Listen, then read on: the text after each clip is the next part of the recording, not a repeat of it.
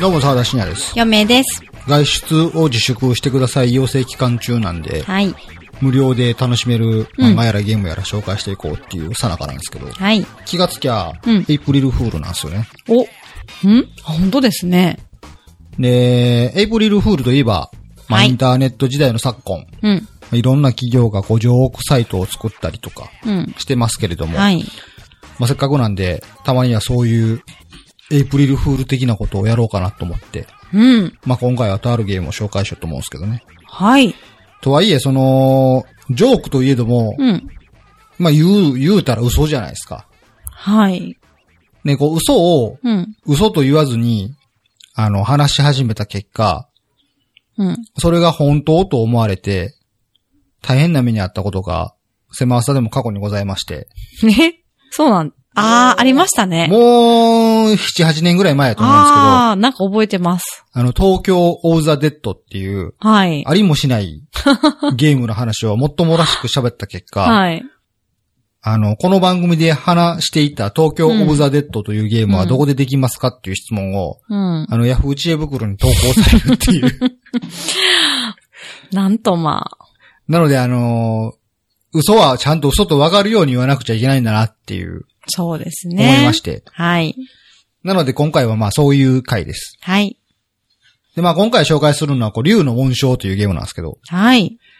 あの、フリーゲームですね。あの、市販されていない、うん。あのーアマチュアの方が、素人の方が作ってるようなゲームで、はい。で、大人になるとね、その、ぶっちゃけゲームやってる時間があんまないんですよ。うーん。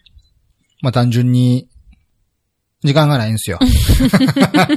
二回言った。けどそのゲームで体験できるはい感動とかうん興奮っていうのはやっぱ味わいたいものなんですけど、なるほどね。やっぱゲームでそういう体感を得ようと思うと、うん結局のところ時間かけないと得れないじゃないですか。うーん。で、今回確かに紹介するこの竜の紋章っていうのは、うんそこを究極に短くしたゲームなんですね。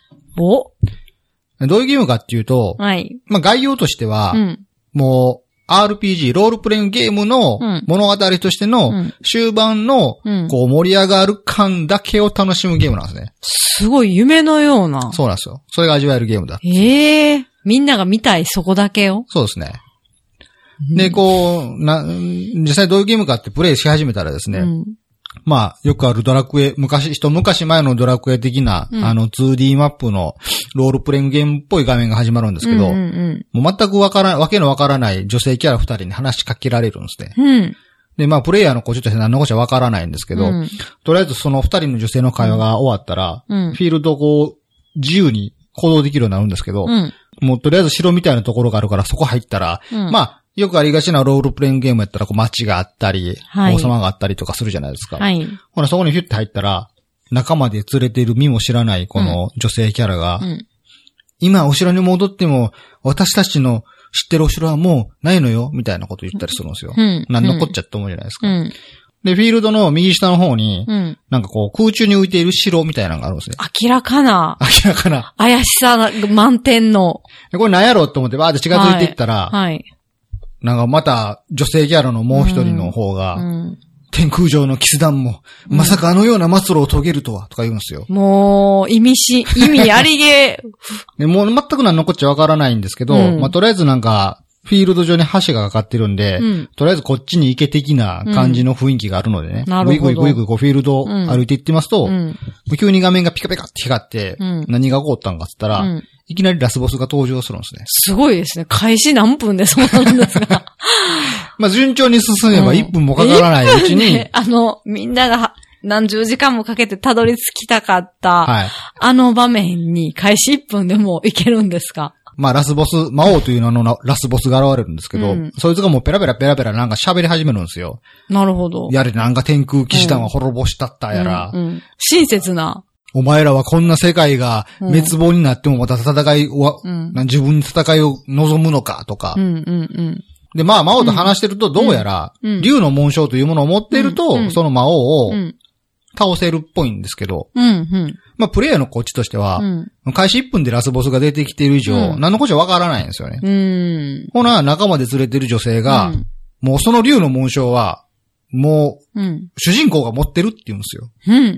うん。うん。で、はぁと思いながらこう、うん話を進めていくと、うん。結局、魔王は、うん。その、主人公の記憶を全部奪ったって言うんですよね。ああ、なるほど。うん。で、まあ、そこにいる主人公は、うん今までの冒険のこと何も覚えていないジャスタっていう。ええうん。まあ結果としては、要はプレイヤーがその状態ってことですよね。うん。うん全くその通りなんですよ。プレイヤーは、主人公がう、ん。ここまで来た道のりの子何も知らないわけじゃないですうんか。うんうんうんそういう、いわゆるこのメタ的なうん、この感覚、感じをうんうまく利用したうんゲームになってるんですねう。ん。うだん。からプレイヤーのこっちとしては、うんいきなりなんか物語の終盤から、なんかこう、うんゲームが始まってるように感じるんですけど、うんうんこのゲームの中ではうん、ちゃんとこの主人公になるほは、ど今までの、こう、今まで冒の険の道のりがあったと。うんただ、主人公は記憶喪失になっているので、へイーコールプレイヤーの自分からしても、何のこっちゃわからんって いう。ほんで、うん。まあなんかあの、最後のラスボスの戦いが始まるんですね。で、まあ、うん。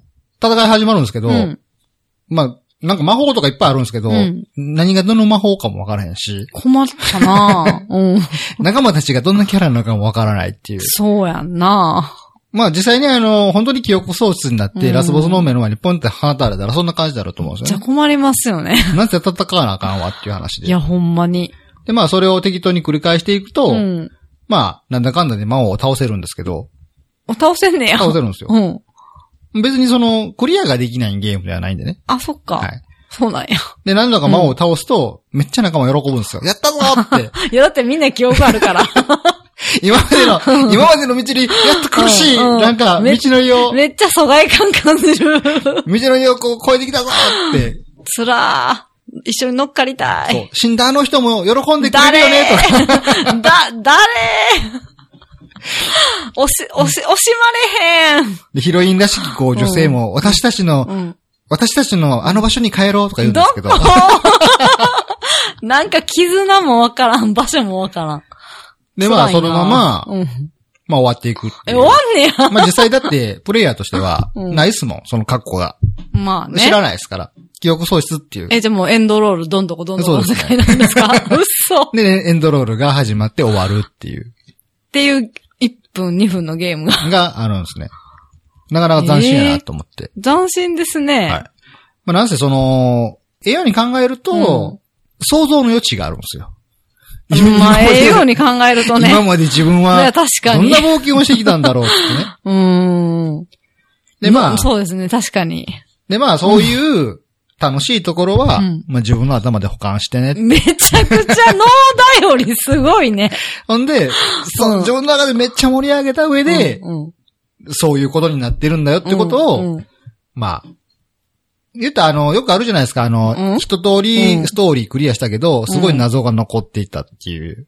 うんうんうんで、その謎を後で、なんかインターネットで調べたり、うんもう一回ゲームをやったり、うんそのゲームの中にこう、うん設置されてやるライブラリみたいなのを見て、なるほど、そういうことやったんかって言って、うんうんうんなんかこの物語を俯瞰的に見ることによって、うんうん足りない部分をこう保管するっていう感じなんですけど、 まあこのゲームを言ったら、それを自分のの頭の中でしてくれっていう話なんです。その謎の部分多すぎへ ん。謎の部分多すぎへん。 まあまあ、まあ そういう遊びですよね。なるほどね。で、まあ雰囲気だけ味わってねっていう。そういうゲームがまあ竜の雰紋囲章。い気、雰囲気の風味が薄す ぎ。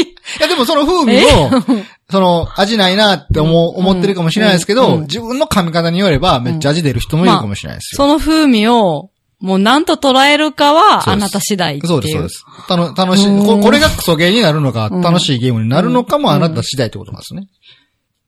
斬新ですね、確かに。竜の紋章っていうゲームなんですけどね。竜の。うん、タイトルは立派な感じですね。あのー、フィールド上にもなんかうん竜の紋章についてみたいな説明をしてくれるところがあるんですけど、あ、あるんですか なんかよくわからないんですよあ。よくわからへ んね。